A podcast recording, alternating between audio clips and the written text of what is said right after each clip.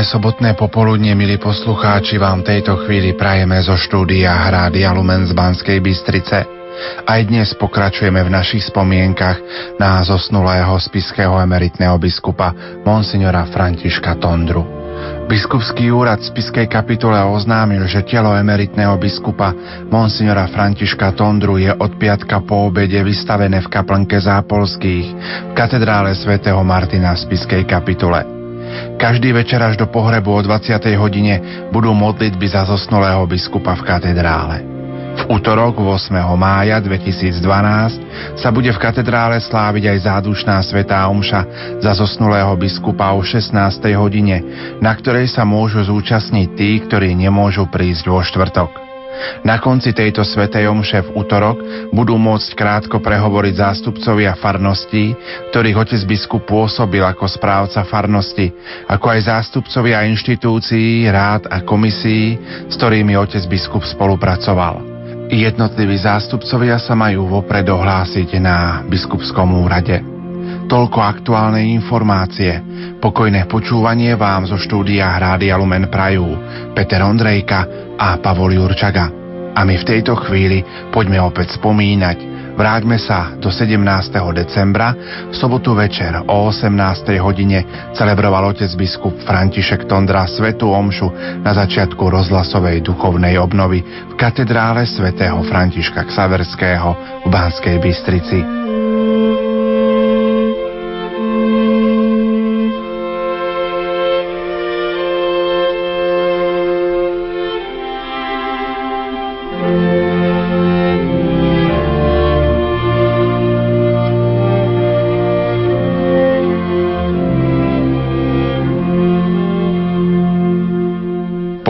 Prvýkrát sa mala predvianočná rozhlasová duchovná obnova konať dva dní. V piatok 16. decembra však otec biskup František Tondra nemohol docestovať pre zlé počasie a tak docestoval až v sobotu.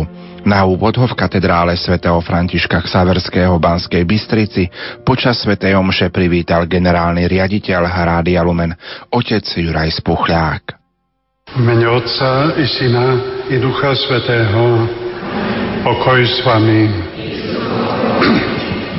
Milý otec biskup František, včera počas úvah vo večerných hodinách písali naši poslucháči krátke textové správy zo svojich mobilných telefónov, ktoré obsahovali prosby a želanie, aby vám pán pomáhal a vy ste šťastlivo dosiahli svoj cieľ.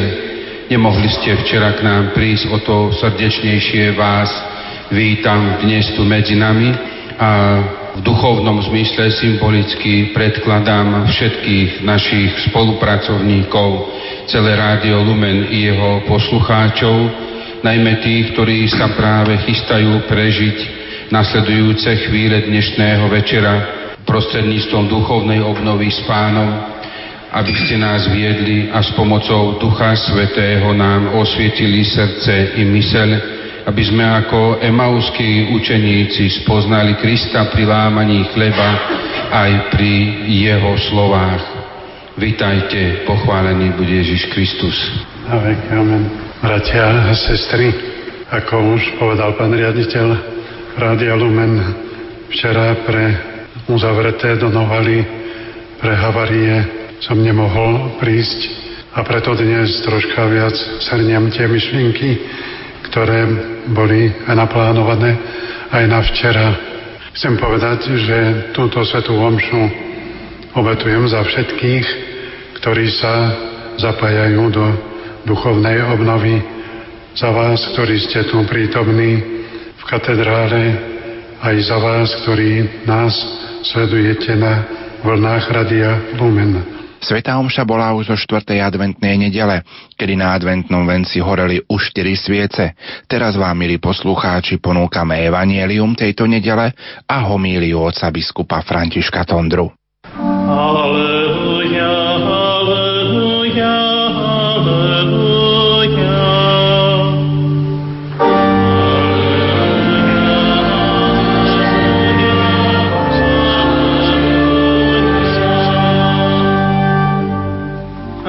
služobnica Pána, nech sa mi stane podľa Tvojho slova.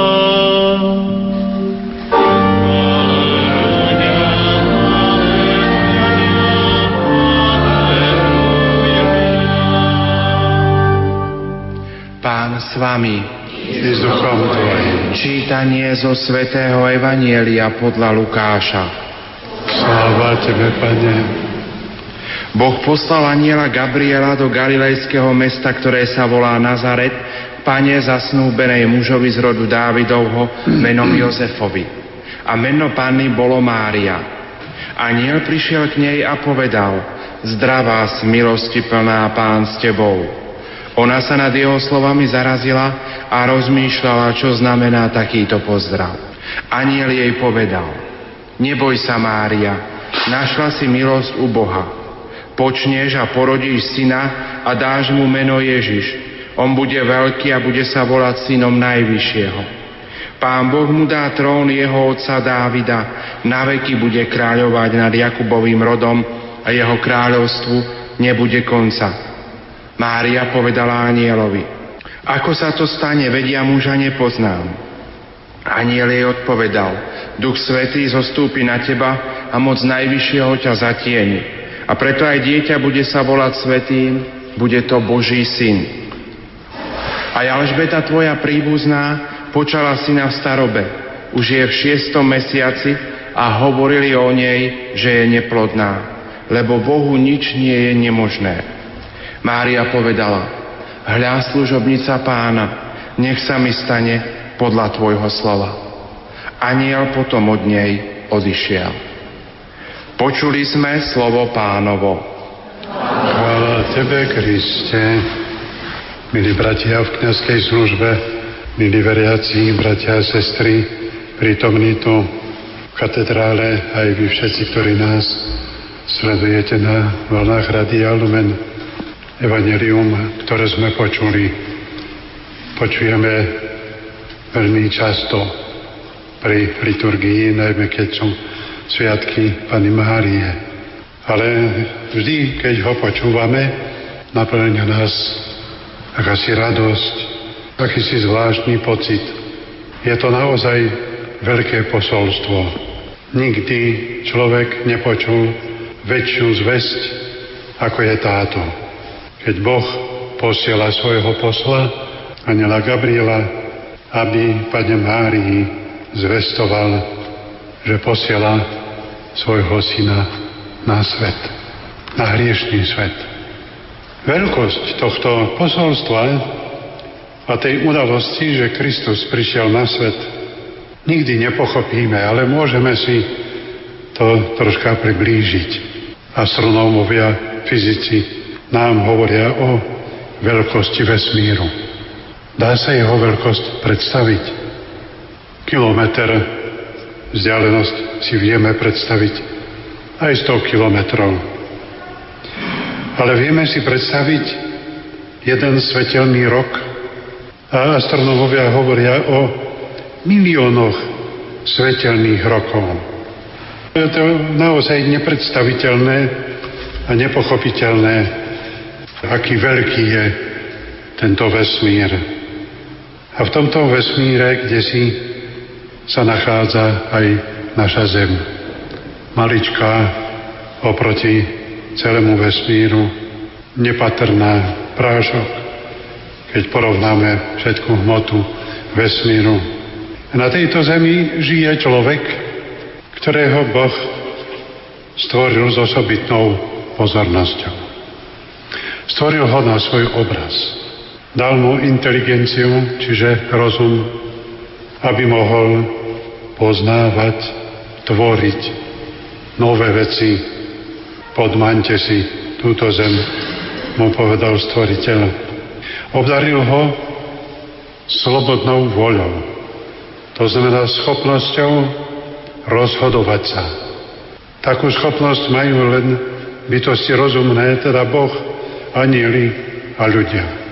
Tak si predstavme, že pán a stvoriteľ tohto nesmierneho vesmíru má osobitnú starosť, osobitnú pozornosť voči človekovi, malému, tu na, na zemi.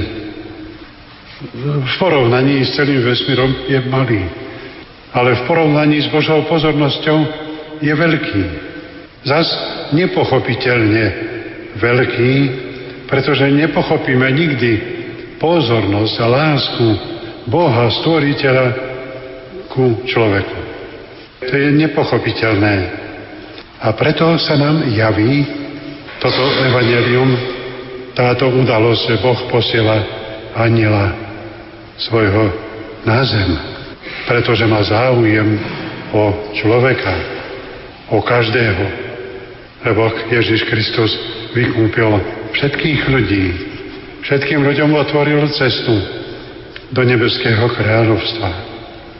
Tak potom treba sa pýtať a uvažovať o tom, čo je človek.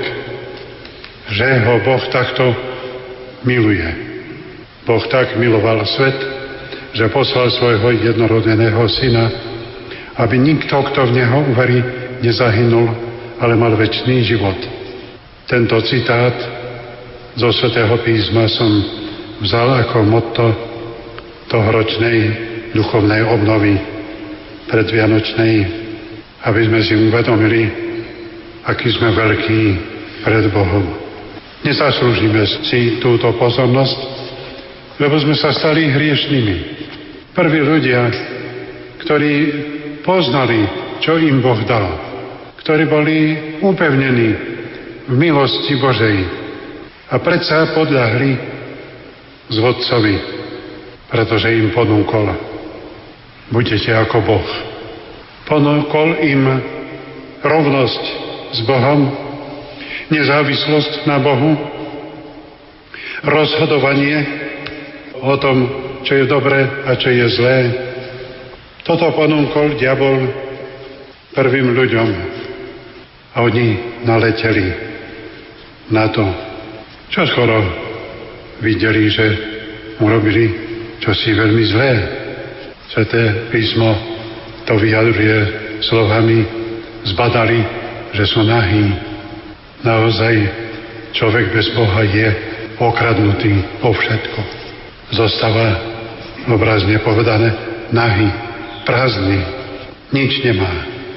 Ale je zaujímavé, že ľudia sa z tohoto nepomúčili a že toto pokušenie budete ako Boh tiahne sa dejinami odvtedy až po dnes a iste bude aj ďalej, lebo hriech bude vždy na svete.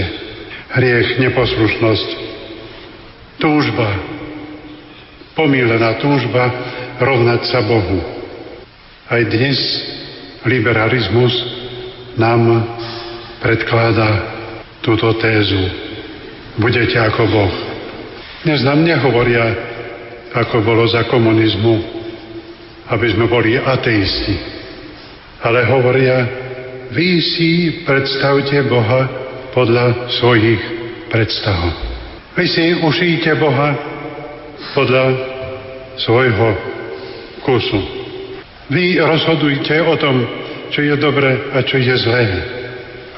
A preto toľko rečí o tom, že netreba prikázania Boha poslúchať, ale poslúchaj svoj rozum.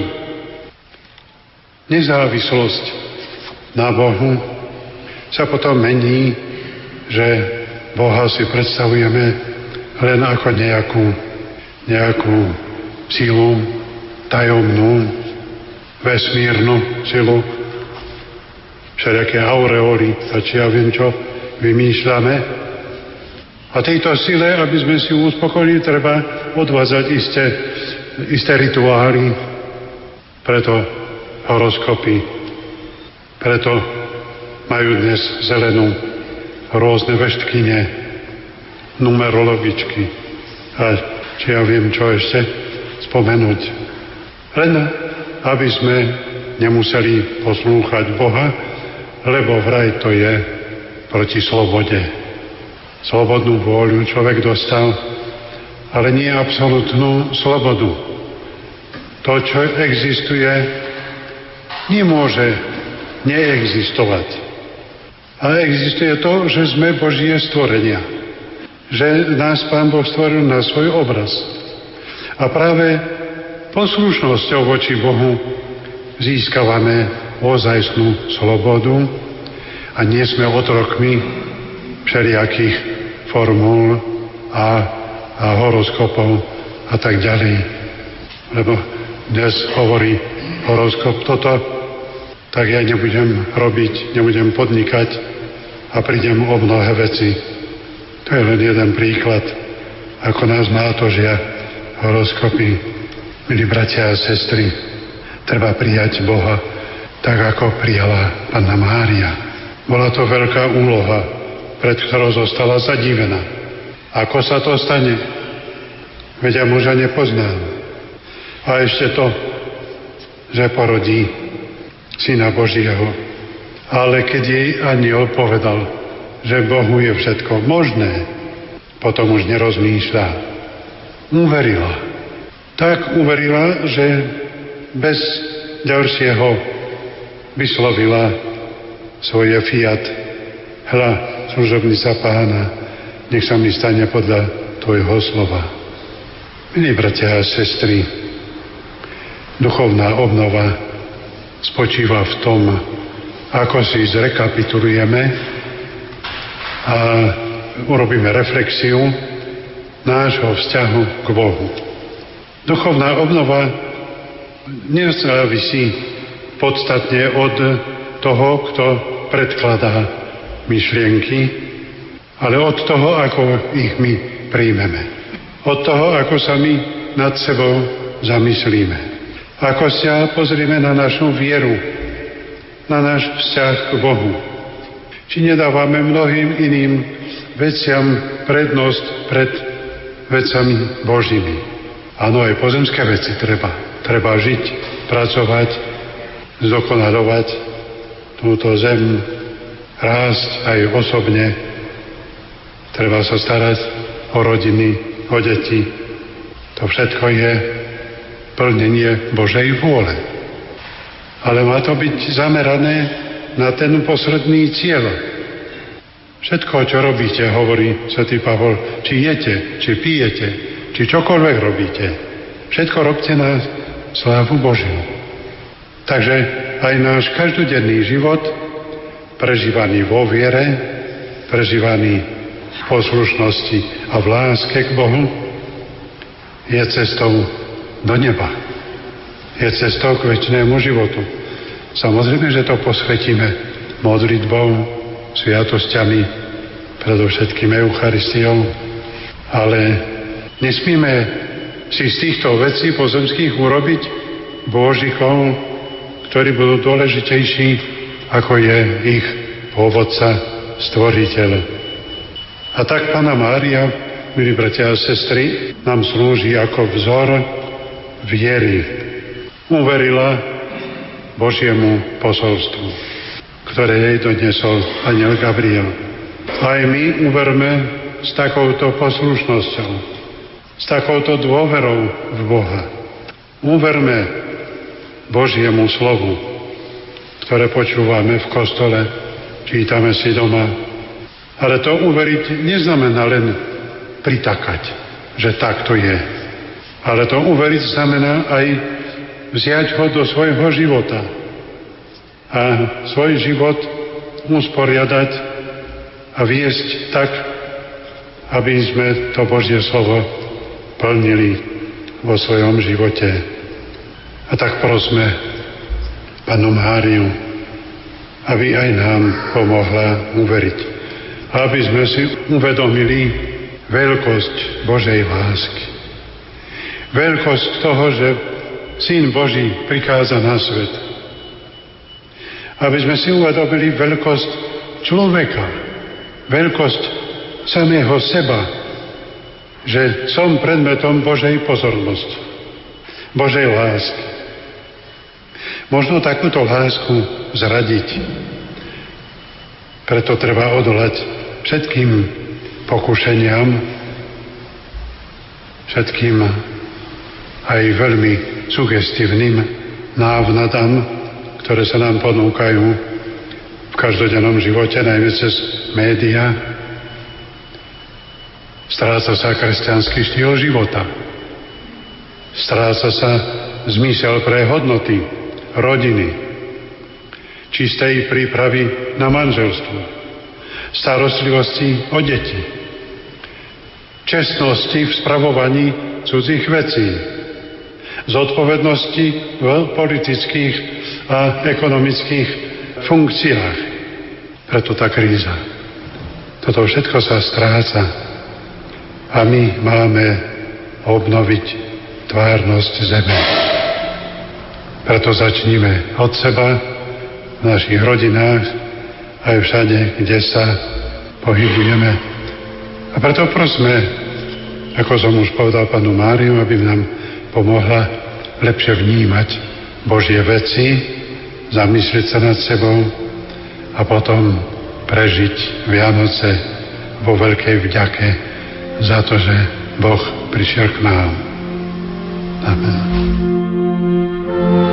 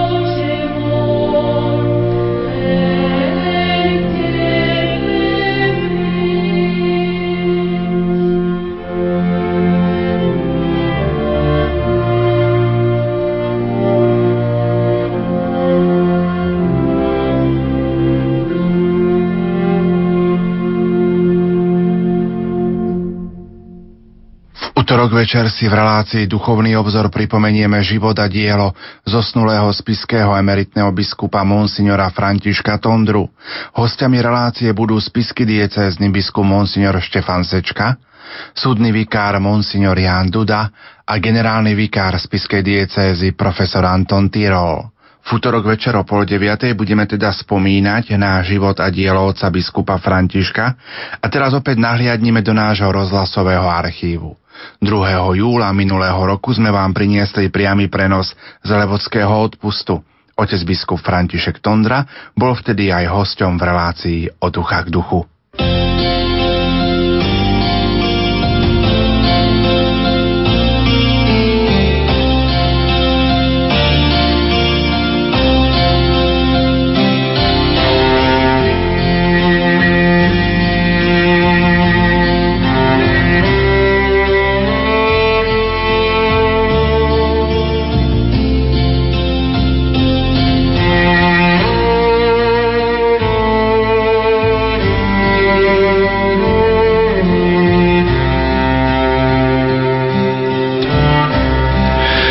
Privalia vetri pokušení, keď narazíš na útesy pokušení, hľad na hviezdu, vzývaj Máriu.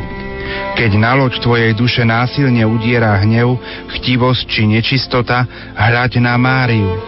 Keď bude zdesený spomienkou na svoje hriechy, zahambený špinou svojho svedomia, ustráchaný pri myšlienke na súd a začne sa ponárať do bezodnej priepasti zúfalstva, spomeň si na Máriu. V nebezpečenstvách strachu, pochybnostiach spomen si na Máriu, vzývaj Máriu. Týmito slovami, milí poslucháči, otváram dnešnú pravidelnú reláciu od ucha k duchu, ktorú vysielame dnes mimoriadne z Mariánskej hory v Levoči.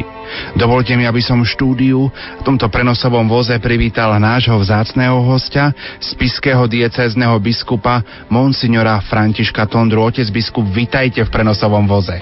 Ďakujem pekne za privítanie a pozdravujem všetkých poslucháčov a poslucháčky Radia Lumen. Naozaj máme takú povznesenú náladu, lebo sme na Marianskej hore, kde je množstvo pútnikov, aj keď počasie nie je najpriaznivejšie, predsa neodratilo to pútnikov a tu budú aj v noci veľké množstvo. Takže aj spomente si na nich v svojich modlitbách, aj oni sa modlia za vás. Otec biskup, vy ste dnes do poludnia celebrovali Svetú Omšu o 10. hodine aj z príležitosti Sviatku navštívenia Pany Márie. Čo ste pripomenuli veriacim zúčastneným na Mariánskej hore? No, moja homilia bola zameraná na úlohu matky, aj, aj otca, teda úloha rodičov pri výchove detí, pretože je to téma a vec veľmi aktuálna aj v súčasnej dobe. Našim hostom je teda spisky diecezny biskup Monsignor František Tondra. Ak máte nejakú otázku na otca biskupa 0911 913 933 a 0908 677 665. Pokojný, dobrý večer a ničím nerušené počúvanie vám až do 24.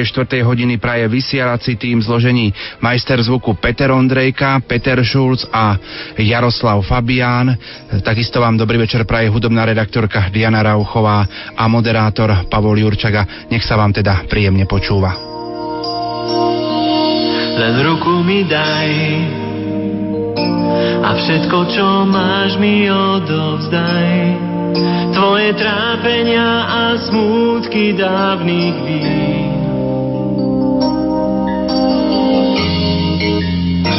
Veď ja rád ťa mám a iba ja sám vyliečím ťa z rán a dám ti krásu dní.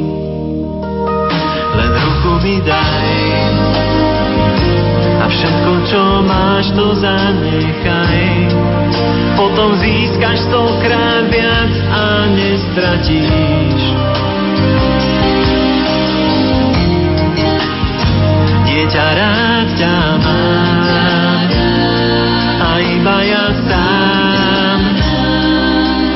Prevediem ťa práve tam, kde zvíťazíš. Keď žije žiješ jednu z tých najťažších chvíľ, keď cítiš dno a viac stáť nemáš síl, vtedy pamätaj, že som tvoj Boh a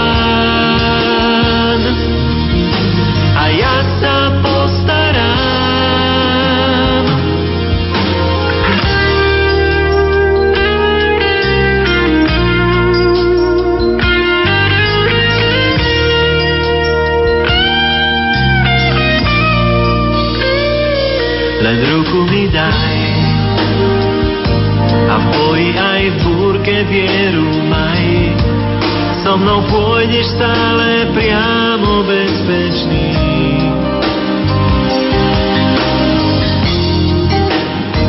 Veď ja rád ťa mám a iba ja sám ukryjem ťa v tloni krídel vystretých. Keď žiješ jednu z tých najťažších chvíľ,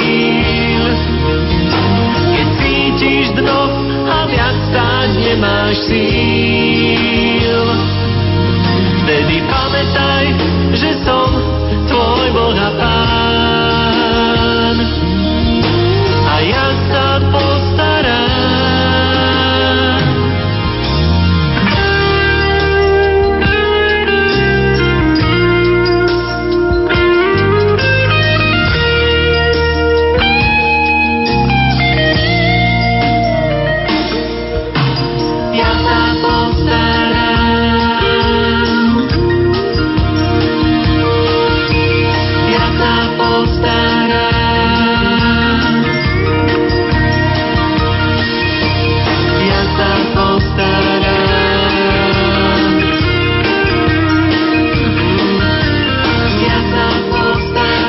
postarám. Tak ešte raz spokojný dobrý večer, milí poslucháči, vám prajeme z Mariánskej hory v Levoči.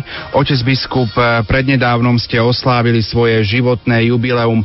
Ako si pri tomto jubileu spomínate na svoje detstvo? Každý človek, ja si myslím, spomína na svoje detstvo veľmi rád, pretože to detstvo je nenahraditeľné, nezastupiteľné. Každý ho prežíva svojím spôsobom. Každá rodina má svoje špecifika, no a každý má svoj osobitný vzťah k svojim rodičom a k svojim súrodencom. Áno, oslavil som 75 to znamená, že som sa narodil 4. júna 1936 v Ospiských Vláchoch ako štvrtý z desiatich detí. Vlastne malo nás byť 11, ale jedna malá sestrička nám zomrela, ešte nemala ani rok. Ostatní sme vyrástli do dospelosti. Štyria súrodenci už zomreli, šiesti ešte žijeme. No naša rodina sa dá ako zvlášť nelišila od ostatných. Otec bol tesár a vtedy v spoločnosti bol taký ideál remeselníka, aby mal aj nejaké zázemie, pretože aj keď sa hovorí, že remeslo má zlaté dno, predsa ten remeselník, najmä stavebný, nemal vždy prácu, najmä v zime sa na stavbách nepracovalo. Takže ten remeselník mal takú predstavu, aby mal malé hospodárstvo, aby bol zabezpečený nejakú kravu alebo kravičky a polička, aby nebol celkom bez e, nejakého živobytia. A tak aj my sme mali nejaké role, mali sme kravy, ktoré sme aj priahali a pracovali. Otec chodeval do, do práce, cesarčinu robil niekedy aj na týždňovky. No a my ako sme deti dorastali, sme s mamkou obrábali polia, takže od malička som e, pracoval a všetci súrodenci, či už kravy pásť, alebo neskôr aj kosiť a zapriahať kravy, voziť, pásť kravy, husy a podobne. Teda tej práce bolo vždy domáce úlohy a učili sme sa iba večer No, nebolo vtedy televízie, takže sme nemali nejaké e, odputávacie prostriedky. Po obede, keď sme prišli zo školy, bola buď práca, alebo sme sa hrali na ulici. Pred domom sme mali park, to bolo naše ihrisko. Ale keď bola práca, najprv sme pracovali, či na poli, alebo potom doma. No a veľa sme čítali, nebolo vtedy ani rozhlasu, ani televízie, takže sme mali času. Ja som za svojho detstva a študentstva prečítal celú haldu kníh a to bolo veľmi dobre, pretože som si rozširoval svoj obzor okrem toho, čo sme sa učili v škole. No, dalo by sa to mnoho rozprávať, ale také zaujímavosti eh, by som povedal, že však v tej dobe práve, keď som už dorastal troška k rozumu, keď som prichádzal ako decko, bola druhá svetová vojna. Pamätám v roku 1944, keď sme hrábali seno a bolo jasné počasie, tak sme už počuli dunenie kanonádu z Dukly naši otcovia, však na lúkach sa stretli, asi teda spomínali a, a s obávami hovorili, čo to len bude. No potom bolo ako v auguste Slovenské národné povstanie, takže 1. septembra sme nastúpili do školy, bol som vtedy Začínal som tretiu triedu, ale po zahájení nám pán riaditeľ povedal, od zajtra nebudete chodiť do školy, až keď vám povedia, pretože školu obsadili Nemci, tam bývali, ktorí potlačili e, Slovenské národné povstanie. A tak sme nechodili do školy celú zimu, až keď prišiel front, tak v marci sme začali tretiu triedu, takže sme mali, ja hovorím ako, ako verné, napísal dva roky prázdnin, no bola to celá zima až do, až do marca. Potom e, ešte si spomínam na svoje prvé sveté príjmanie, ktoré bolo v roku 1942 na Sviatok na nebo vstúpenia pána. Nebolo fotografistov, máme len spoločnú fotografiu, kto si nám to urobil, takže ani jednotliví nie sme odfotografovaní, ale predsa na tú spoločnú fotografiu dodnes si opatrujem. No v rodine sme žili veľmi pekne, aj keď to bolo skromnejšie, pravda, tie potraviny sme si dorobili jednoduché, teda jedlo bolo domáce, boli sme skoro sebestační v potravinách, čo otec zarobil, to išlo na ošatenie do školy, pretože sme viacerí súrodenci študovali potom neskôr aj na vysokých školách Dodnes eh, si súrodenci, keď sa stretneme, veľmi milo spomíname na tie domáce detské roky, najmä to slávenie rodiny. Každú nedelu sme mali spoločný obed a to aj dnes by mali mať rodiny. Potom eh, na štedre večeri nevieme zabudnúť, aj keď boli skromnejšie, ale predsa tá nálada, to sa nedá zabudnúť. No, rodičia boli ako teda dobrí veriaci, prakticky a tak nás viedli tiež ku Pánu Bohu a som im za to vďačný. Kedy ste pocitili svoje volanie ku kňastvu?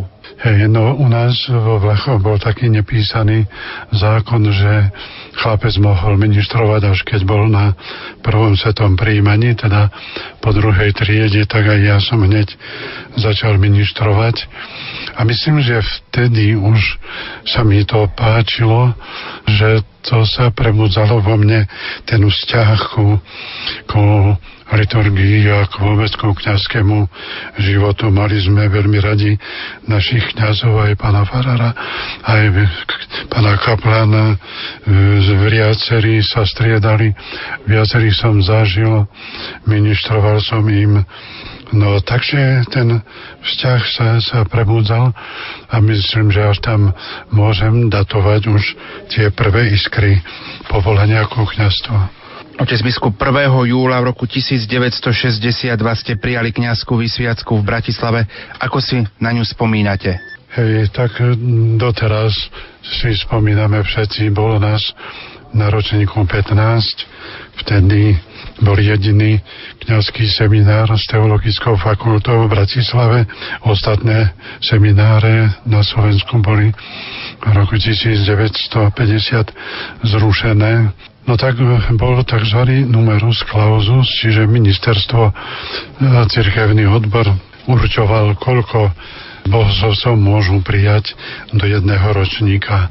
Nás prijali 15, za každú diecezu, za našu diecezu spisku sme boli traja No všetci sme skončili, boli sme veľmi kompaktný ročník, pretože sme bývali v jednej veľkej miestnosti, sme všetci spali, v jednej študovni sme študovali, v jednej posluchárni počúvali, takže sme tých 5 rokov boli ústavične spolu, takže e, bolo to veľmi, veľmi pekné e, priateľstvo, a také naozaj duchovné. A dodnes sa stretávame každý rok aspoň na jeden večer pravda, už sme len 8 z 15, tak e, na tú vysviacku si veľmi rád spomínam a na budúci rok budeme sláviť 50. výročie svojej kniazkej vysviacky, takže už máme naplánované, že budeme spolu sláviť Svetú Omšu v Bratislavskom dome, lebo tam sme boli vysvetení. My si v tejto chvíli trošku opäť zahráme, po pesničke budeme v našom rozprávaní pokračovať.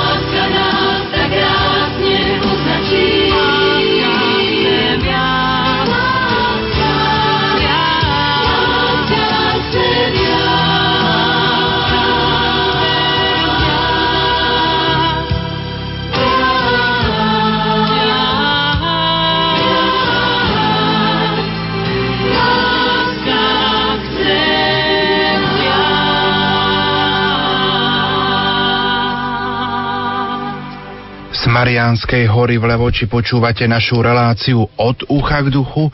Našim hostom je spisky diecézny biskup Monsignor František Tondra. Otec biskup, kde všade ste počas svojej kňazskej služby pôsobili? No, ako som bol vysvetený 1. júla roku 1962, tak som nastúpil ako kaplán do Levoče, čomu som sa veľmi potešil pretože som mal blízky vzťah k Levoči a k Marianskej hore. Po trocha viac ako roku som sa stal správcom farnosti v Hnilci, kde som pôsobil 6,5 roka. Potom som bol správcom farnosti v Zázrivej, tam som bol 13,5 roka. Potom som bol 3,5 roka v Tvrdošíne a znova potom už ako správca farnosti som sa vrátil do Levoče a tu ma potom e, zastihlo menovanie za spiského diecezného biskupa. Takže v Levoči som pôsobil len 2,5 roka. My sme v tejto chvíli na púti v Levoči. Chodili ste na púte aj v detstve?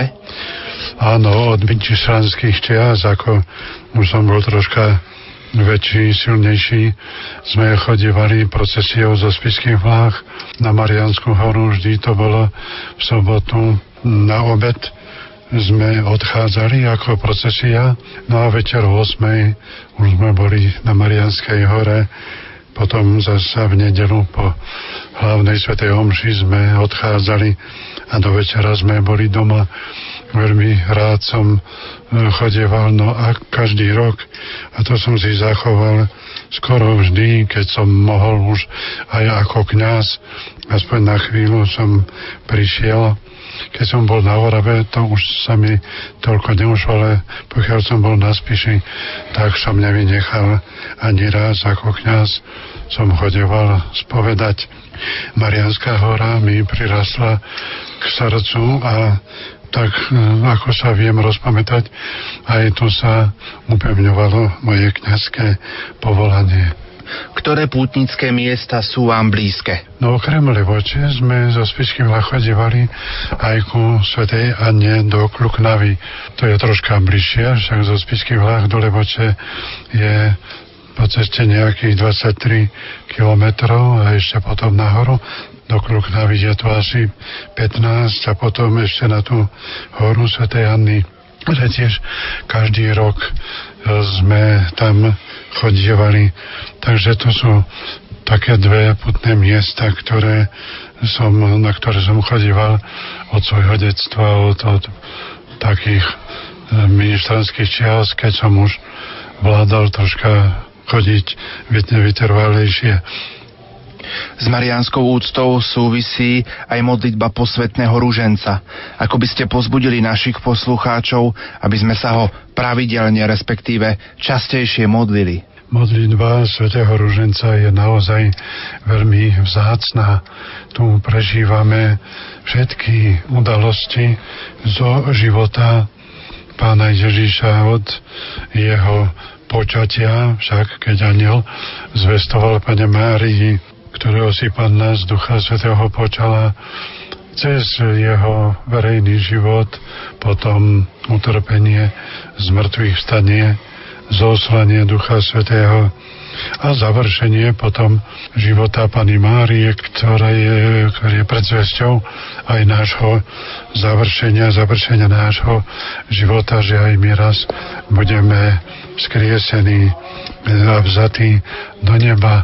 Ten svetý ruženec treba sa modlievať meditatívne, to znamená, že to tajomstvo, ten desiatok prežívam tak, že, že nemyslím na všetky zdravase, ale prežívam tie udalosti, to, ktoré tajomstvo. Blahoslavený Ján Pavol II nám ešte pridal aj ruženec svetla, ktorý je tiež veľmi vzácný, pretože nás vovádza do, do vnútra prežívania kresťanského života, aby sme tak e, prežívali kresťanstvo nielen vonkajšími prejavmi, ale predovšetkým vnútorne, aby sme boli takí uvedomili kresťania, potom nás nič nemôže od toho odradiť. Otec biskup, teraz sa nachádzame v slobode. Púte sa konajú verejne, slobodne. Mohli by ste našim poslucháčom, najmä tým, ktorí sú mladší a už si nepamätajú, respektíve nezažili, ako prebiehali púte počas komunizmu, mohli by ste aj túto skutočnosť priblížiť našim poslucháčom? Áno, môžem. Už ako študent som chodieval, ešte procesie chodievali, aj keď už bez kniaza, pretože kňazom to zakazovali, ale keď sa veriaci pozberali, zobrali kríža išli, tak aj my sme takto chodievali. No potom ako kňaz som, som zblízka videl tie metódy komunistického režimu.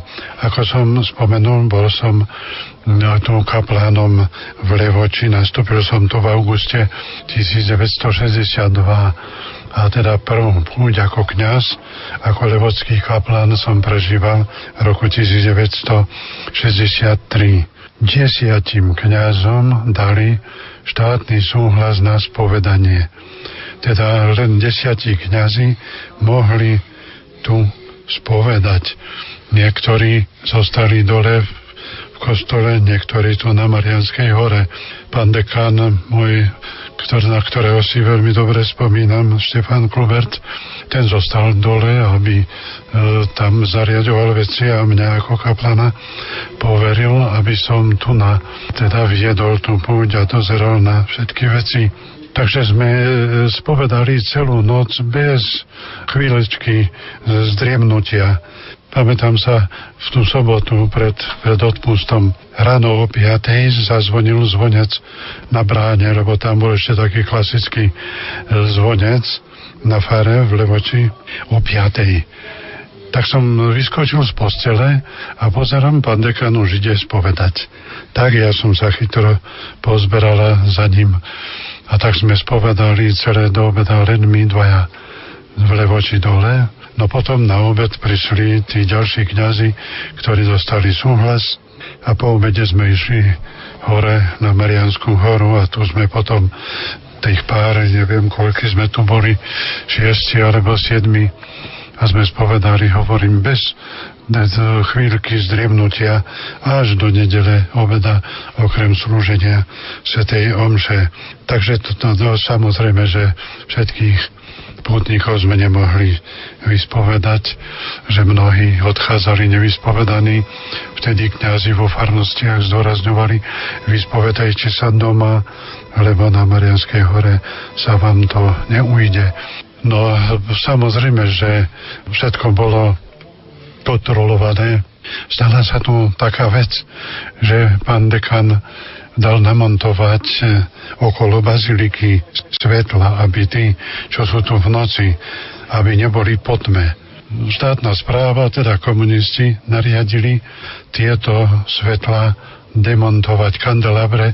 Neviem, koho to zohnali, nejakých zváračov, ktorí odpálili, lebo to boli kovové stožiare, odpálili.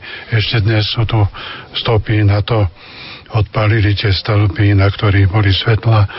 No, bolo tá, aby robili prechážky na Marianskú horu sa nemohlo ísť e, tou cestou, ktorou sa teraz chodí, pretože dali spíliť dva, tri stromy krížom cez cestu, aby tam žiadne auto nevyšlo.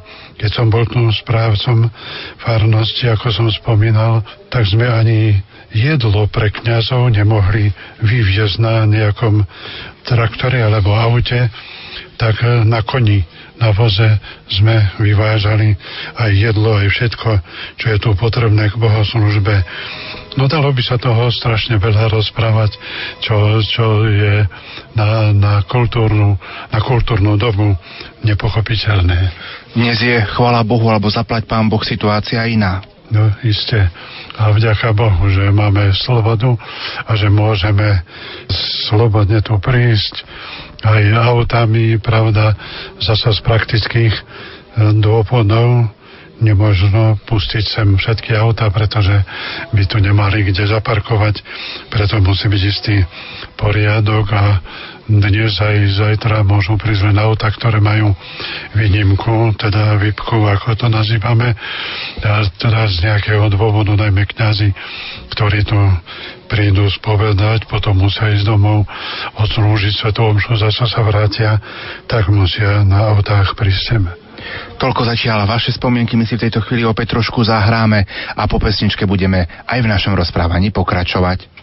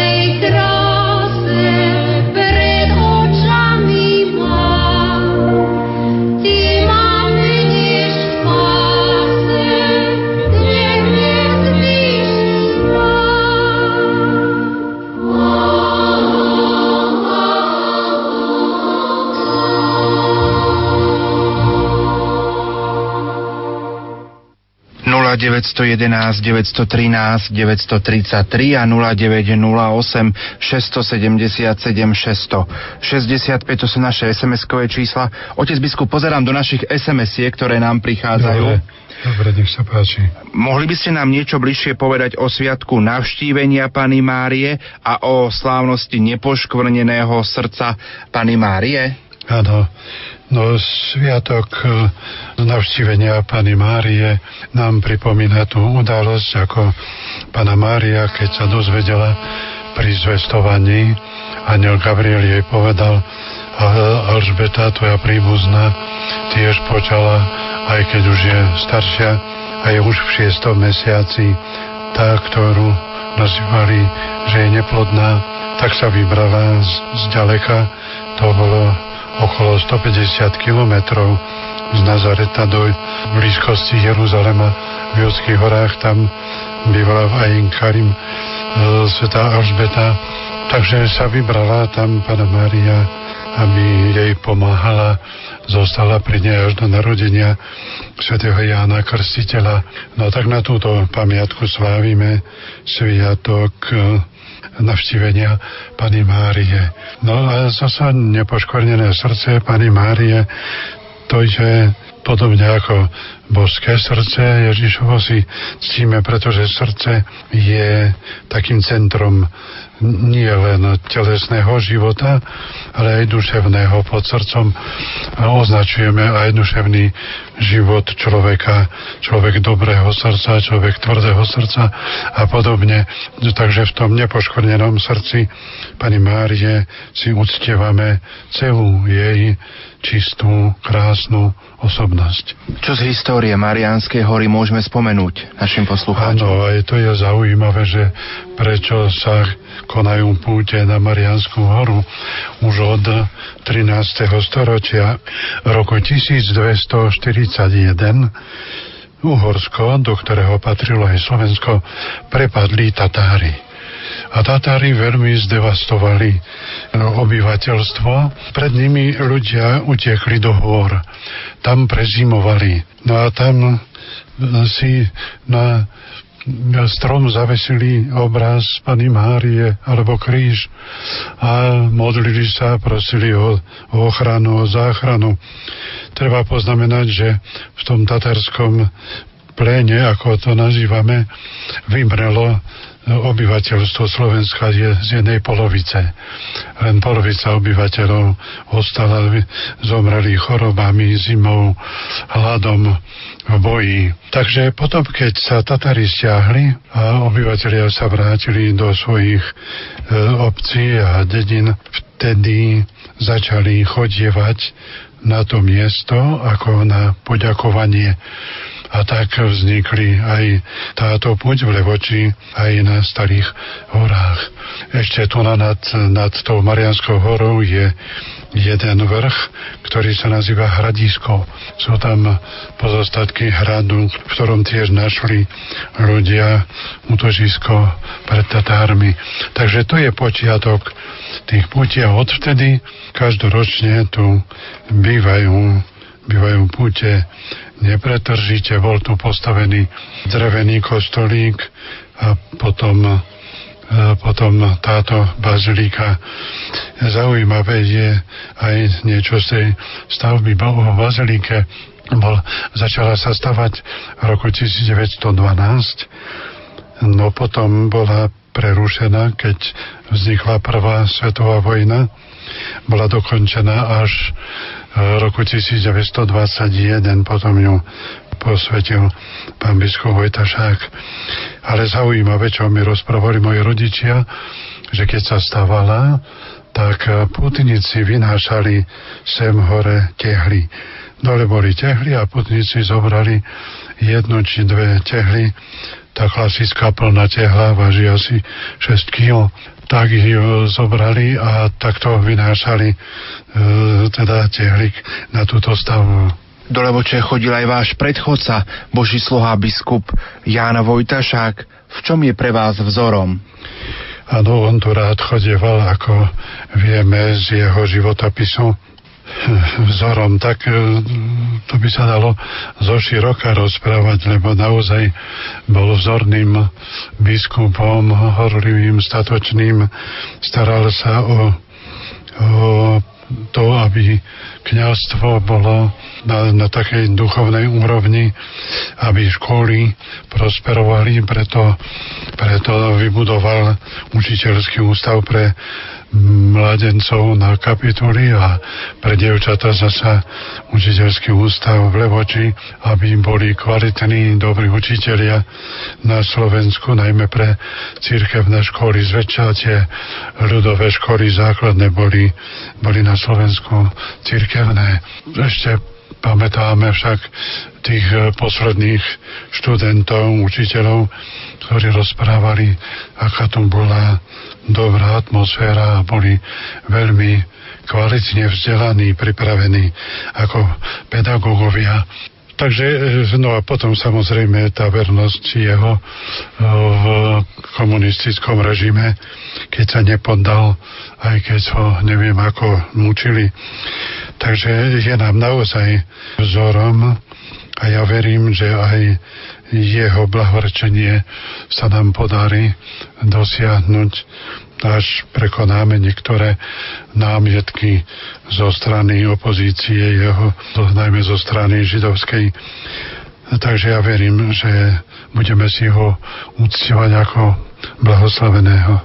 Mali ste sa možnosť stretnúť s ním aj osobne? Tak osobne nie, ale ako birmoval ma v roku 1947, keď už sa zdalo, že komunizmus zvíťazí a už raz bol zatvorený však e, pán biskup, tak nás vo Spiských Vlachoch pán Farada aj kaplan pripravili na birmovanie z 5. triedy.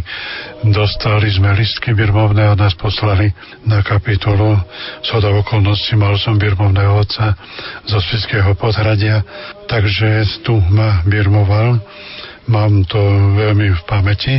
A potom som mu ministroval raz vo Spiských Vlachoch, keď bol požehnať zástavu katolickej jednoty. Tak to mám tiež živo v pamäti, ako som mu ministroval. Okrem toho som ho vydával v zelený štvorotok ako z okolia. Aj my sme chlapci, ministranti chodievali na tú svetú omšu zelený štvrtok do obeda, ako nazývame ju omša posvetenia olejov. No tak aj tu som ho vydával pri Svetej Omši, ale tak osobne som sa s ním nikdy nerozprával. Posuňme sa v našej histórii trošku ďalej. V roku 1995 navštívil spisku diecézu aj Mariánsku horu e, v Levoči pápež Jan Pavol II. Ako si s odstupom času spomínate aj po tých udalostiach, ktoré sme prežili v máji, keď e, Jan Pavol II bol blahorečený, ako si spomínate na tieto chvíle? No, isté veľmi, veľmi vzácne chvíle to boli. E, najmä na to si spomínam, že bol aj na spiskej kapitoli, spal u nás, požehnal aj našu rezidenciu, aj katedrálu, bol tam sa modliť pred bohostánkom, prv než sme išli spolu na Marianskú horu. No a tu na Marianskej hore sú to nezabudnutelné chvíle, keď som ho mohol ako diecezný biskup privítať na Marianskej hore. Pripomenul som to heslo, ktoré e, pútnici do Ríma opakovali Svetý Otče do Lepoče a sa to splnilo. Takže to, to sú chvíle nezabudnutelné. Svetý otec Jan Pavol II daroval aj Levodskej soche Pany Márie Ruženec. Áno, ja som mal tú čest alebo možnosť zavesiť ten ruženec Pane Márie na ruku. Tak to, to sú chvíle, ktoré budú ma sprevádzať až do konca života. Možno teraz položím takú hypotetickú otázku. Mohol by Mariánske putnické miesto navštíviť aj súčasný pápež Benedikt XVI? Keď to zoberieme teoreticky, tak mohol. Ale e, prakticky, keď na to pozeráme, áno, pozývame ho na Slovensko, z príležitosti 1150. výročia príchodu našich vierozvestov svetých Cyrila Metoda. Predchodca javí, že že príde, len ešte nevieme kde. Samozrejme, že Nitra je, je stredom cyrilometodického dedictva, takže tam by sa mu patrilo na prvom mieste. Konkrétne ešte neviem povedať, že kde všade príde. My si opäť tejto chvíli trošku zahráme, aby sme po pesničke pokračovali v našom rozprávaní ďalej.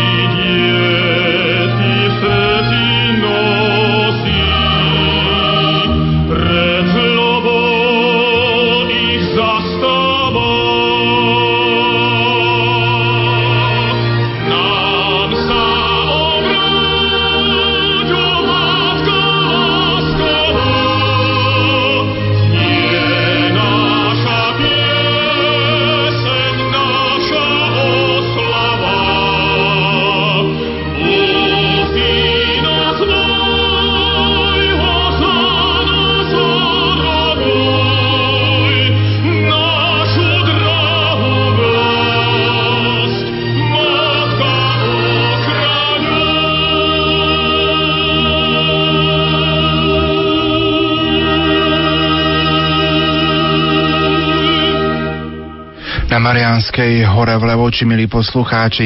Vysielame pre vás reláciu od ucha k duchu. V sobotu večer na Sviatok navštívenia Pany Márie je našim hostom spisky diecézny biskup Monsignor František Tondra. Otec biskup, nastúpili ste do služby diecezneho biskupa z Piskej diecézy, ktorá dlhé roky nemala diecezneho biskupa. Ako si spomínate na deň vašej biskupskej vysviacky? Áno, e, bolo to už ku koncu komunizmu 40 rokov prakticky nebol biskup v dieceze, pretože pán biskup Vojtašák bol internovaný, zatvorený v roku 1950 a odvtedy nemohol spravovať diecezu. V 65. však zomrel No tak od jeho zatvorenia spravovali diecezu kapitulní vikári. To je podľa cirkevného práva, keď biskup zomrie alebo je nemožný, znemožnené jeho či spravovanie diecezy, vtedy kapitula, teda kanonici, alebo dnes podľa nového kodexu e, títo konzultory biskupsky zvolia kapitulného vikára alebo konzultory administratora diecézy. Je to kňaz, ktorý prechodne spravuje diecézu, kým nepríde nový biskup. No ale v spiskej dieceze to trvalo 40 rokov. Až v roku 1989, keď už komunizmus padal, tak sa konečne po 20 rokoch vyjednávania dohodla československá vláda s Vatikánom na mojej osobe, že som bol menovaný za spiského diecezneho biskupa a vysvetený som bol 9. septembra 1989. Aj v ten deň som prebral úrad za prítomnosti môjho osvetiteľa, jeho eminencie kardinála Tomku. No bola to v dejinách diecezy naozaj veľká udalosť. Prišlo veľké množstvo ľudu. Takže na kapituli od, ani dovtedy, ani odvtedy toľko ľudí ešte nebolo. No ale to nie je podstatné. Podstatné je to, že teda dieceza dostala biskupa. Nastúpilo som do diecezy, ktorá nemala, ako som povedal, 40 rokov biskupa, teda nebola tu žiadna kontinuita. Nastavali tu nové udalosti. Za, za dva mesiace po mojom nastupe eh, padol komunizmus, otvorili sa úžasné možnosti, tak napríklad E, teda e, prestalo prihlasovanie detí na náboženstvo a otvorila sa možnosť katechizácie na všetkých úrovniach školy, aj na základnej, aj na materskej, aj na stredných školách, čo za komunizmu nebolo možné. Nebolo kňazov ani katechétov. Preto sme rýchlo otvorili trojročný katechetický kurz, kde prichádzalo množstvo tých, ktorí sa chytili katechizácie. Bolo to isté provizórium, ale bolo treba katechizovať, tak množstvo študentov, aj starších, aj mladších, chodievalo pravidelne každú sobotu na kapitulu, na, e, teda na ten kurz a zároveň už aj učili náboženstvo postupne, pravda, sa tá nauka alebo vzdelávanie katechetov zmenilo pretože druhá veľká záležitosť bola kňazstvo. V prípade komunizmu priemerný vek kňazov na Slovensku bol vyše 60 rokov, asi 62 rokov. Staré kňazstvo bolo prestarlé a bolo málo tak e, ďalšia dôležitá úloha bola otvoriť štúdium teológie alebo obnoviť zasa po 40 rokoch obnoviť štúdium teológie v tých seminároch, ktoré boli e, pred, e, teda v 50. roku zatvorené. To boli seminár a teologické štúdium v Košiciach, v Spiskej kapitule, v Banskej Bystrici, v Nitre, no a len v Bratislave, ako som už spomínal, bolo ponechané. Našťastie sme tú budovu bývalého seminára mali prázdnu, pretože policajná škola, ktorá tam bola pred rokom, teda v 88. odišla do Bratislavy, takže sme hneď tú budovu začali opravovať, renovovať a 1. septembra 1990 sme už obnovili teologické štúdium ako inštitút teologický, ktorý bol priradený ku teologickej fakulte v Bratislave. Neskôr, keď bola založená katolická univerzita, tak to bola založená aj teologická fakulta a tak náš inštitút bol priradený ku teologickej fakulte katolickej univerzity dekanát má v Košiciach. No spočiatku sme mali veľké množstvo seminaristov, pretože e, prišli do seminára aj tí mládenci, ktorí sa za komunizmu nemohli dostať na teologické štúdium. Potom sme mali aj košických bohoslovcov, takže sme mali veľké množstvo. Pamätám, v jeden rok bolo ich 360. To sa, pravda, už ťažko zvláda výchovne. Preto sme boli radi, že aj Košičania potom dostali naspäť budovu svojho seminára a mohli tam svojich bohoslovcov prijať, takže sa to zmenšilo a teraz je taký počet, taký ustálený. Máme vždy okolo 50-60 bohoslovcov pre Kspisku a pre Rožňavskú diecezu a to výchovné, ale tá formácia kniazka je teda ľahšia a účinnejšia. No potom bolo potrebné sa postarať o prestarlých kňazov, tak som hneď začal pracovať na tom, aby sme z dvoch kanonických domov na kapitole zriadili charitný dom pre kňazov, ktorí sú odkázaní na opateru. A chvála Bohu sa to podarilo, takže kňazi dôchodcovia, ktorí už nevládzu ani pomáhať, ako penzisti prichádzajú tu a tu dožívajú svoj kňazský život v tom prostredí, kde aj začali ako bohoslovci.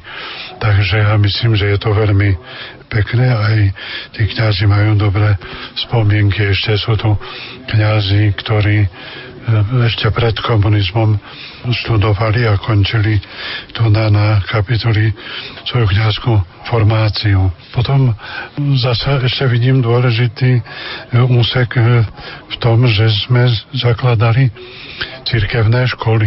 Ako som už spomenul, pred komunizmom možná dve tretiny ľudových škôl, teda základných, boli cirkevné.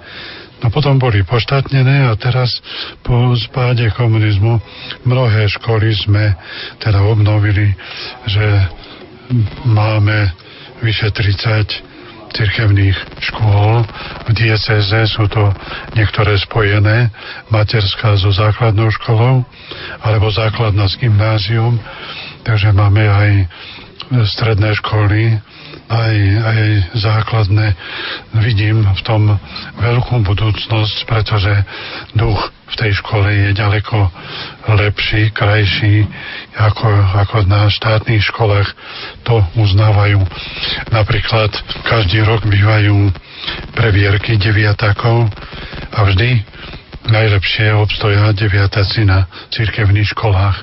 Takže tu vidíme, že má to veľký význam pre, pre spoločenský rozvoj Slovenska. Cirkevné školy nie sú pre cirkev, ale pre tento štát, pre túto spoločnosť, aby v nej žili a pracovali aj na vysokých postoch ľudia zodpovední, ktorí chcú slúžiť spoločnosti a nie sebe. Otec biskup, z čoho sa v dieceze tešíte, čo vám prináša radosť a na druhej strane, ktoré sú možno tie najväčšie také tie trápenia a obavy?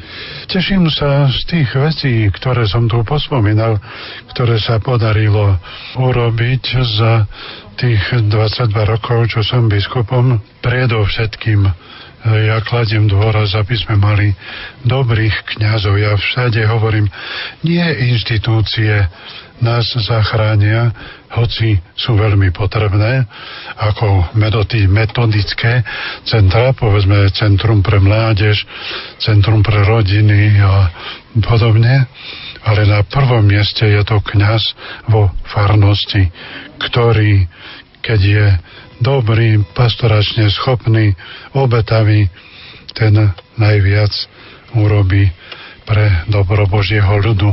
A tak ja zdôrazňujem, aby kňazi si boli toho vedomí a boli takí vo farnostiach, ktorí naozaj sa obetujú celým svojim srdcom, svojim veriacim. Tak z toho mám najväčšiu radosť, keď, keď je tam dobrý kňaz a veriaci sú podchytení.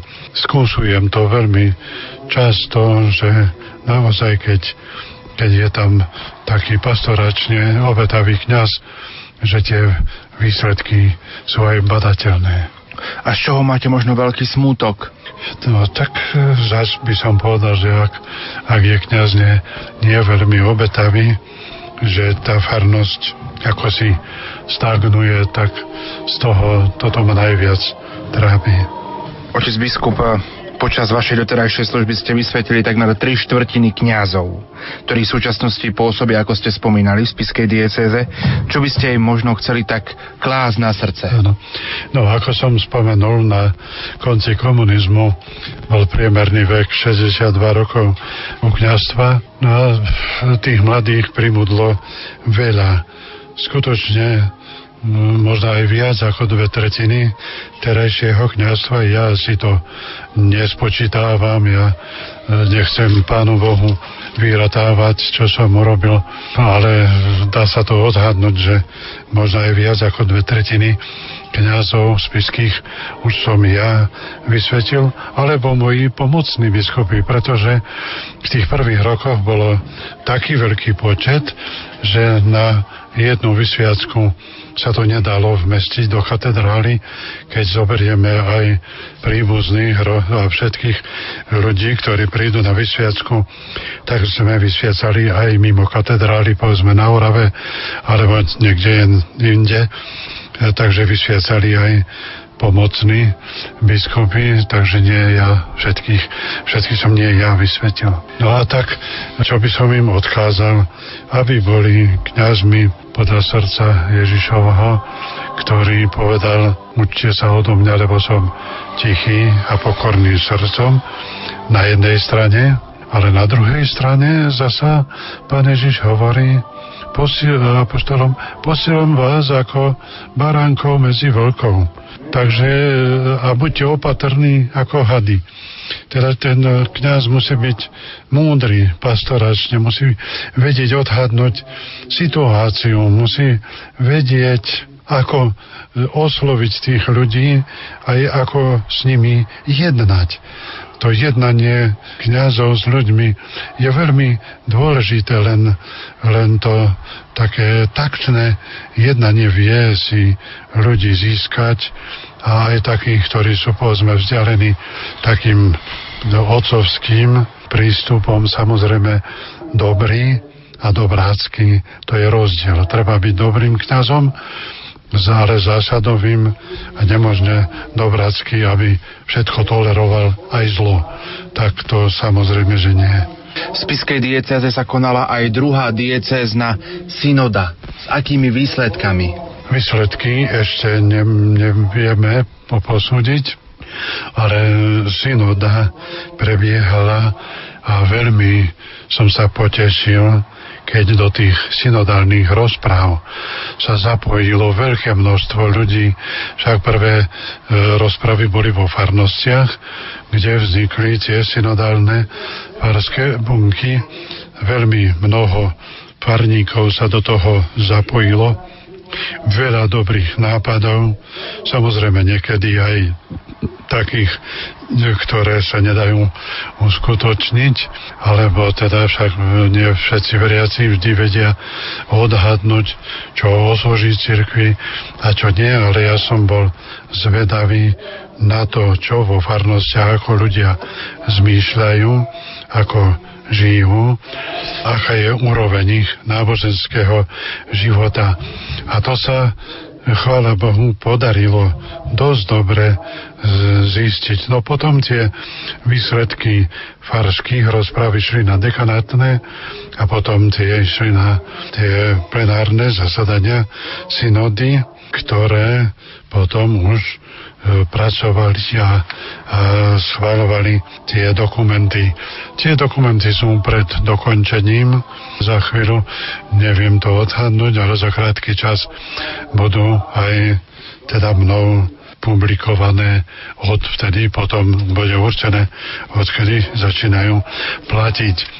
Tak ja verím, že ten záujem, ktorý prejavili ľudia na začiatku, že bude aj o tom pokračovať, že tie synodálne postrehy a potom nariadenia e, treba aj do života uvádzať.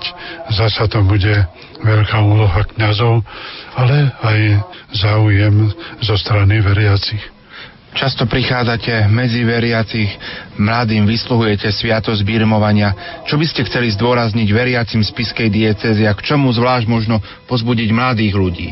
Dnes v homílii som povedal jednu dôležitú vec, že tá mládež, ktorá sa pripravuje na birmovanie, je tak rôznorodá. Sú to dospievajúci ľudia, ktorí sú niekedy aj dosť kritickí, aj, aj revoluční, ale treba si uvedomiť, že aj tí mladí, čo je církev, že je to Kristus medzi nami a v nás, že my spolu s Kristom tvoríme jedno telo. A teda treba Krista v církvi poslúchať, rešpektovať a žiť podľa toho. Takže nemožno vo, vo veciach viery, nemožno si vyberať, že ja si to tak myslím, ja toto nepríjmam, lebo, lebo toto nás učí Kristus. A on povedal, kto vás počúva, mňa počúva. Teda, teda treba počúvať apoštolov, čiže ich nástupcov, biskupov e, v učení, lebo povedal Pán Ježiš, kto vami pohrdá, pohrdá aj mnou a teda aj tým, ktorý ma poslal, teda nebeským Otcom. To je veľmi, veľmi vážna vec a preto birmovancom by som rád odporúčal, a nielen odporúčal, ale naozaj poprosil, aby, aby si uvedomili, že sú členmi církvy a že úcta k církvy je prejavom ich náboženského života aj náboženského postoja. Nedať sa rozvrátiť liberálnymi tendenciami. Do nášho prenosového vozu prichádza množstvo SMS-iek. Nech sa páči. Väčšina z nich je s prozbou o modlitbu, ale poďme aspoň jednu, za všetky aspoň jednu. Otec biskup, mohli by ste mi poradiť, môj chorý 88-ročný otec odišiel z cirkvy ešte ako dieťa. Dodnes neodpustil a nie je zmierený s Bohom. Ako sa mám k tomu postaviť? Čo by som mohla urobiť? Poslucháčka Katarína. Poznáme také prípady. Niekedy ten kľúč k prístupu, ten kľúč k obráteniu nie je tak, tak ťažký. E, samozrejme, dar viery je, je milosť Božia a preto treba sa modliť aj obety prinášať, trpezlivosť a lásku mu preukázať a predovšetkým prosiť Ducha Svetého o osvietenie. Poznáme aj zo životopisov svetých, aj z iných čak e, svedectiev, že, že to obrátenie niekedy prichádza neskoro, niekedy až na smrteľnej posteli, ale treba veriť. A ja budem v modlitbách na toto obratenie myslieť. Takže mohli by sme aj našim poslucháčom slúbiť, ktorí nám písali s prozbou o modlitbu, aby ste si na nich spomenuli, že budete pri Levodskej Pane Márii na nich pamätať. No iste, ja mám na svojom birmovnom obrázku také napomenutie sa biskupa, že budeme sa navzájom modliť. Veriacich prosíme, aby sa modlili za nás, kňazov, nie osobne, ale za to, aby, aby sme mali vždy e, dostatok a dobrých kňazov. No a zasa títo dobrí kňazi modlia sa za svojich veriacich.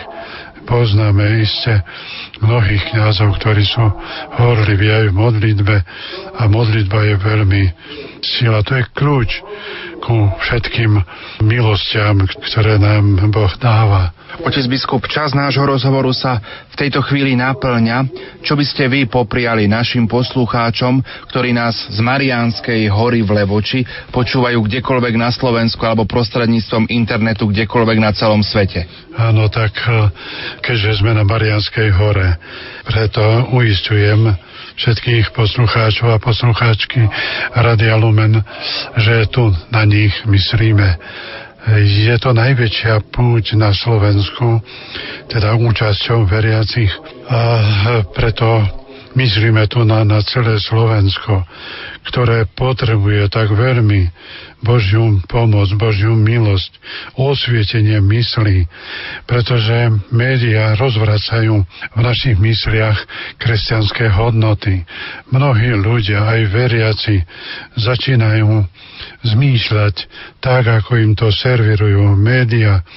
Nás to veľmi bolí, že, že často emócie prevládajú nad rozumom že ľudia málo rozmýšľajú a pestujú v sebe také nedobré pocity voči církvi, ktorá je tak kritizovaná, voči kňazom, aj voči hodnotám kresťanským, vernosť manželskú, čistú prípravu E, snúbencov na manželstvo, starostlivú výchovu detí, spoluprácu rodičov so školou, s katechétmi, aby z tých detí naozaj vyrastli dobrí kresťania, ktorí raz budú odmenou pre svojich rodičov. Takže je veľmi mnoho toho, čo vkladáme do našich modlitieb a prosíme, aby aj celé Slovensko, aj všetci veriaci sa tak oddane dali k dispozícii Pánu Bohu a, a dôverovali, že, že aj z toho ekonomického marazmu, ktorý, ktorý je následkom morálneho rozkladu. Lebo ak sa politici, ekonómovia a všetci zodpovední nesprávajú voči nám, ako by mali, že nás okradajú, tak to je následok morálneho úpadku, nezodpovednosti. Ľudia strácajú zmysel pre spravodlivosť. Zabúdajú, že za toto všetko sa budú pred Bohom zodpovedať. Takže je toho mnoho, čo treba naprávať a my veríme, že nám Pán Boh pomôže, ale musíme byť solou zeme a svetlom sveta, ako nám to prikazuje Pán Ježiš. Môžem vás na záver poprosiť, aby ste udelili svoje požehnanie? tak e, naozaj do tohto požehnania vložme všetky tieto naše túžby a žiadosti. Nech vás žehna Všemohúci Boh, Otec i Syn i Duch Svetý. Amen.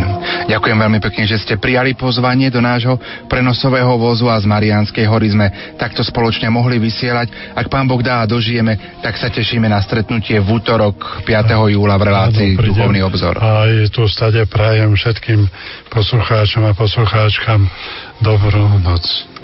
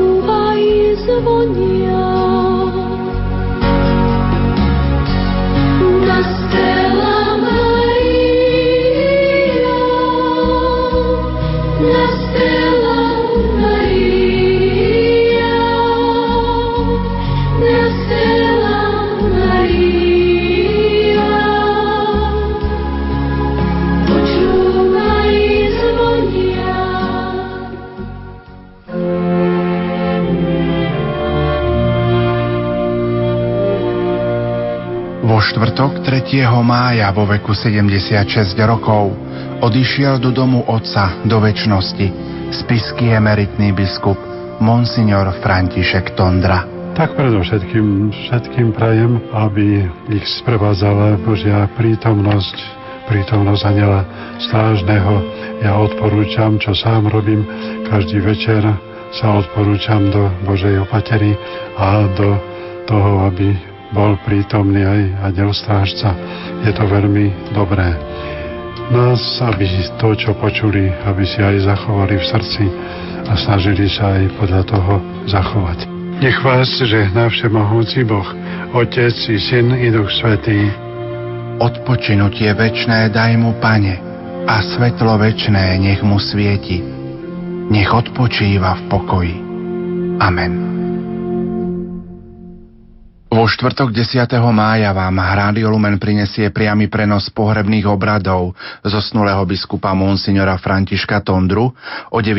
hodine 30. minúte si priblížime najdôležitejšie momenty z jeho života a o 10. hodine to bude pohrebná svetá omša, ktorú bude celebrovať v katedrále svätého Martina v Spiskej kapitule košický arcibiskup metropolita Monsignor Bernard Bober.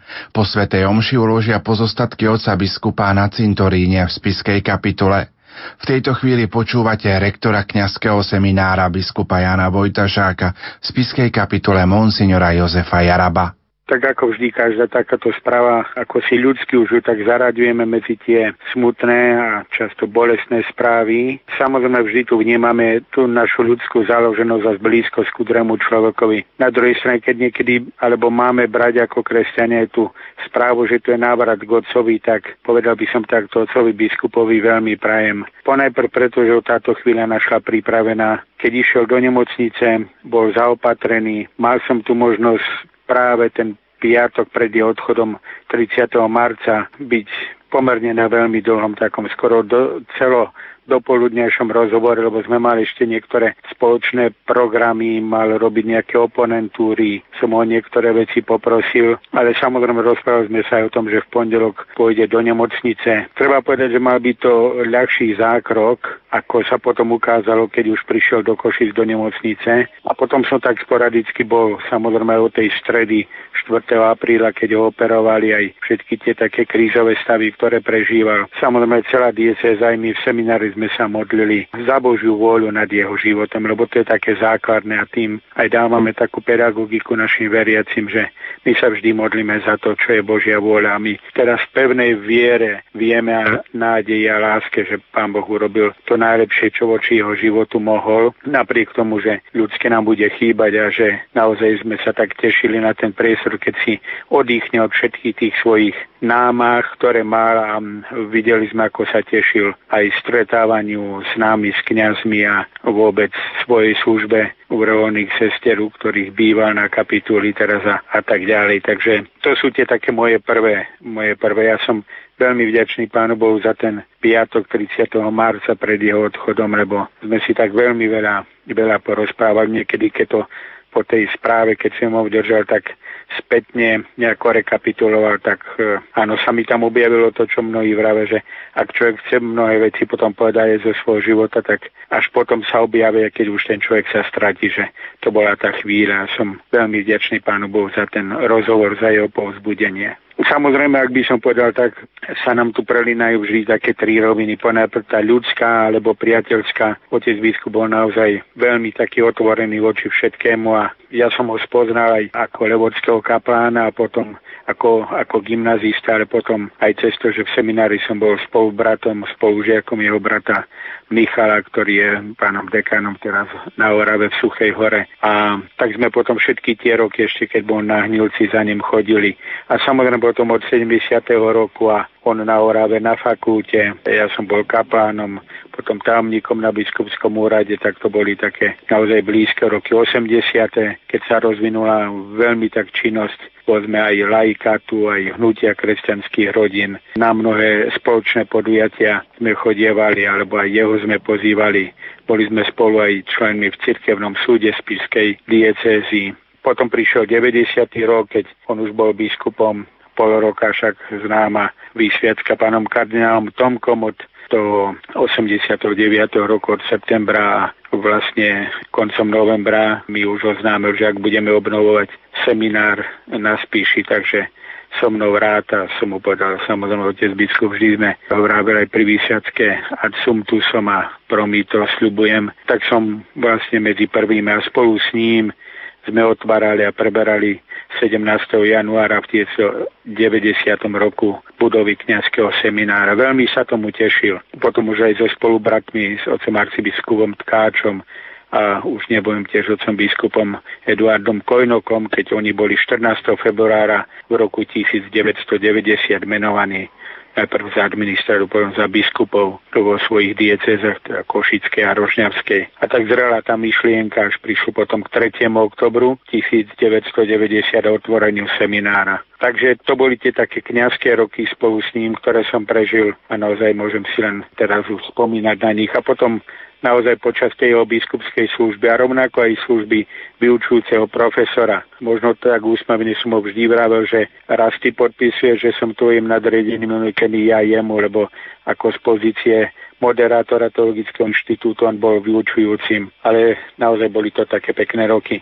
Zvykne sa vravieť, že človek si najkrajší testament napíše svojim životom a povedal by som, že my, kňazi ako kazatelia, máme veľmi uľahčenú situáciu nad hrobami našich blízkych, ktorých odprevádzame vtedy, keď ich život je najvýrečnejší. A myslím, že toto je teraz tá chvíľa, taká pozícia. Otec biskup si najkrajší testament, ten ľudský, kňazský, biskupský aj duchovný, vybudoval, vybudoval svojim životom. A tak ja som pevne presvedčený, že keď teraz sa objavil pred Božou tvárou, tak zneli tam tie evanielové slova, poď sluha dobrý a verný, ustanovím ťa nad mnohým. Takže áno, aj tie dni, ktoré nás čakajú, budú plné modlitby, teda ľudských spomienok, ale hlavne modlitby svetých omší, ale my ich budeme posielať pred Pána Boha s tým, aby boli pripočítané k zásluhám oca biskupa, rovnako aj k odpusteniu jeho ľudských chýb a nedokonalostí, ale rovnako pre všetkých tých, ktorým on už sa stretol a ktorí sú z našich blízkych vo väčšnosti.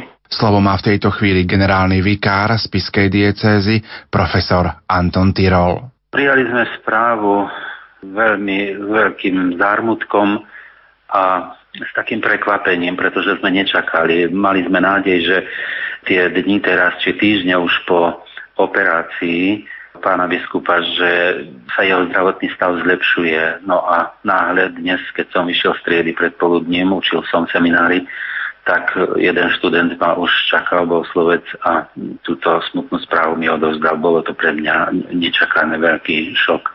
Na druhej strane si uvedomujem, že sme voči tomu bezmocní. Tak lekári, ako aj ostatní príbuzní, či tu z biskupského úradu sme urobili všetko, čo sa dalo na to, aby sme mu zabezpečili najlepších lekárov a najlepšie prostredie. Verím, že to tak bolo.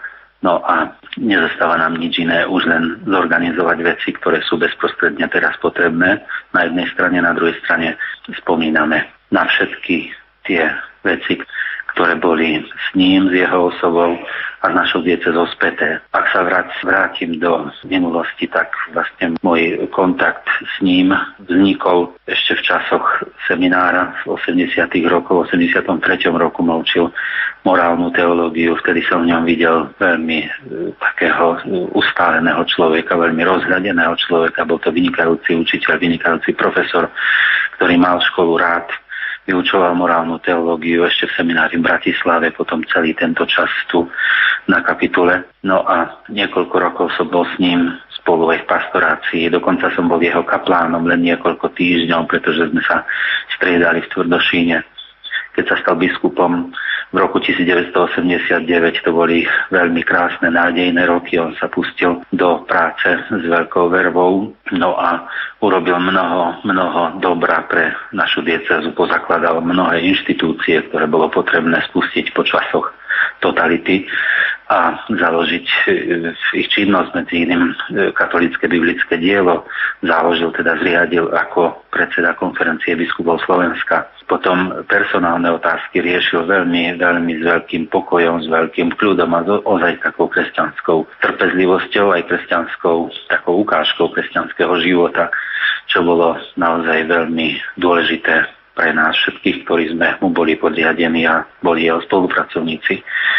A zda najväčšie dielo jeho je diecezná synoda, ktorú on pôvodne síce plánoval na začiatku ešte svojej biskupskej služby na začiatku 90. rokov, ale sa ona uskutočnila z dôvodov objektívnych až v závere prakticky jeho biskupskej služby v našej spiskej dieceze. No a, a vlastne táto synoda sa ukončila práve v, takmer zhodne s časom jeho ukončenia jeho biskupskej služby.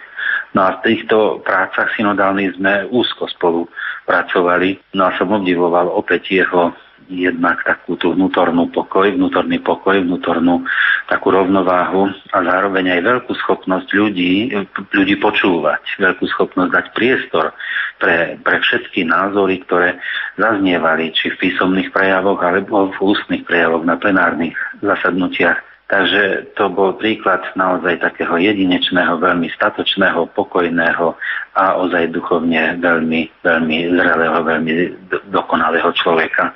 Tak toto všetko naplňa teraz moju mysel i e, moje srdce. A som vďačný pánu biskupovi za jeho priazeň, za jeho príklad v dlhoročnej službe diecezného biskupa. No a budem dlho žiť z jeho príkladu, z jeho múdrych postojov, ktoré v živote zastával a ku ktorým sa často budem vracať. Nech ho Pán Boh za všetko odmení. A v tejto chvíli dajme priestor spomienkam súčasnému spiskému diecéznemu biskupovi monsignorovi Štefanovi Sečkovi, ktorého si v roku 1990 otec biskup František pozval za vicerektora kňazského seminára. S otcom Františkom som sa tak bližšie zoznámil na Orave, keď bol farárom v Zázrive a vyučoval morálnu teológiu. A ja ako kaplan v Dolnom Kubíne sme pracovali s rodinami a vyvstali tam rôzne bioetické otázky, na ktoré sme hľadali odpovede a on bol práve po ruke to bolo také, poviem, Božie riadenie. Potom samozrejme tie kontakty boli stále, či už bol v Tvrdošíne, alebo neskôr aj v Levočí, bol aj exercitátorom. No a keď sa stal spiským biskupom, tak eh, hneď na začiatku, keď chcel obnoviť kňazský seminár, tak ma povolal do tejto služby. No a tak 22 rokov sme vlastne boli na spiskej kapitule, poviem nie celkom v jednej budove, ale zase blízky a potom už teraz vlastne posledných 10 rokov som bol jeho pomocným biskupom, takže mal som možnosť vnímať jeho život zblízka. V tomto zmysle naozaj odchádza vzácný kňaz, biskup, ale aj človek, ktorý mal dobré srdce. Nech odpočíva v pokoji. Možno jeho taký prínos pre diecézu, v čom sú také také hlavné momenty tak e, tým prvým momentom bolo, že dieceza bola od 50. roku vlastne vakantná s tým, že boli síce e, kapitulní vikári, ale vieme za akých okolností, takže 89. E, rok znamenal pre nás začiatok, nový začiatok. Ten jeho prínos je predovšetkým jednak v obnovení kňazského seminára a potom samozrejme aj pri obnove inštitúcií diecezných. No a potom nemali rozmer, alebo teda veľkosť jeho bola v tom, že nemyslel len na dorast, ale myslel aj na tých, ktorí sú už na sklonku života, že vlastne vybudoval, zriadil domov pre kňazov. No a potom samozrejme aj na poli vzdelávania, keďže on sa veľmi dobre cítil za katedrou, tak to bol jeho život. Nemyslím, že v tom zmysle zlom, ale on sa tam veľmi naozaj dobre cítil. Takže myslím, že dobre, nechcem povedať, že naštartoval, ale dobre uviedol diecezu do nových čias. Koľko kňazov asi vysvetil počas svojej e, biskupskej služby? Ak zoberieme, že spiska dieceza má zhruba okolo 320 kňazov diecezných, tak sú to dve tretiny. Takže mnohí vlastne e, majú na svojich hlavách jeho ruky a cez neho vlastne prijali sviatosť kňastva. Milí poslucháči, končí sa naša spomienková relácia na život a dielo emeritného spiského biskupa Monsignora Františka Tondru. Ešte pripomeniem inštrukciu pre obdobie od prijatia správy o smrti až do pohrebu. Od dňa prijatia správy o smrti až do dňa pohrebu monsignora Františka Tondru s výnimkou 5. veľkonočnej nedele nech sa vo farnostiach diecézy slávia sväté omše po prijati správy o smrti, pri ktorých sa použije formulár z rímskeho misála, rozličné modlitby za zosnulých. Farári a administrátori farnosti nech si slobodne vyberú jeden alebo viac dní, ktorých použijú daný formulár. Taktiež, kde je to vhodné, nech sa vo farnostiach spoločne slávi liturgia hodín za zosnulého biskupa a nech sa využijú aj ďalšie formy ľudovej zbožnosti pri modlitbách za jeho nesmrteľnú dušu. Vo všetkých farnostiach diecézy nech je vyvesená čierna zástava a každý deň až do pohrebu nech vyzváňajú zvony o 9. a o 15. hodine vo všetkých kostoloch spiskej diecézy. Toľko inštrukcia pre obdobie od prijatia správy o smrti až do pohrebu emeritného biskupa monsignora Františka Tondru. Za pozornosť vám tejto chvíli ďakujú Peter Ondrejka, Diana Rauchová a Pavol Jurčaga. Do počutia.